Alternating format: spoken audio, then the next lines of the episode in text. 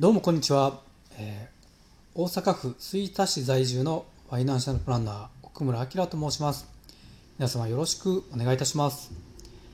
今回これからですね、まあ、いろんなですねテーマについて、まあ、お話をどんどんしていきたいなと思っています。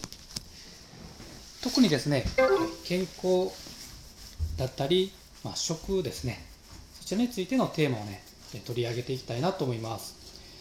例えば、まあ、あの税金のことだったりとか、まあ、年金のことまたですね食事の、まあ、管理の方法だったり、えーそういったところをですね、えーお話ししていきたいなと思っています。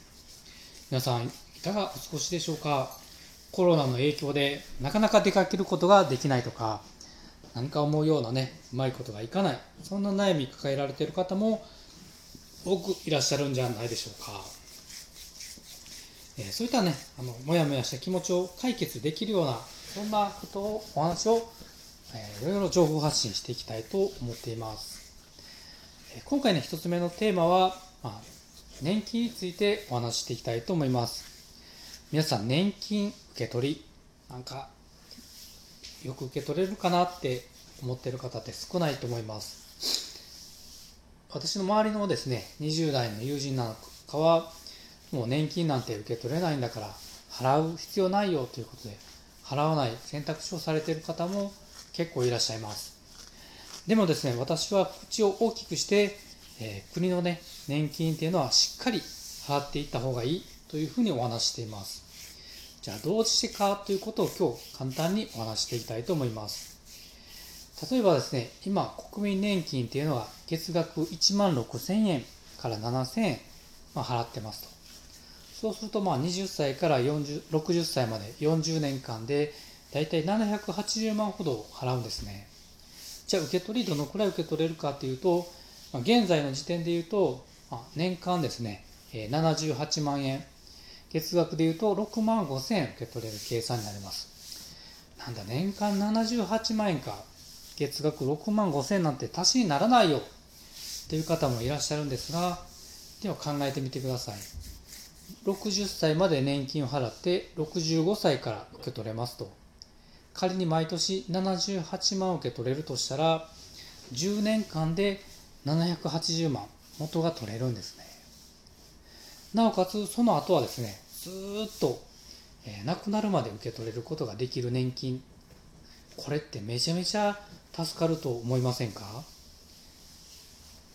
ね、例えばまあ月額6万5千円ですけども最低6万5千円は何があっても受け取れると。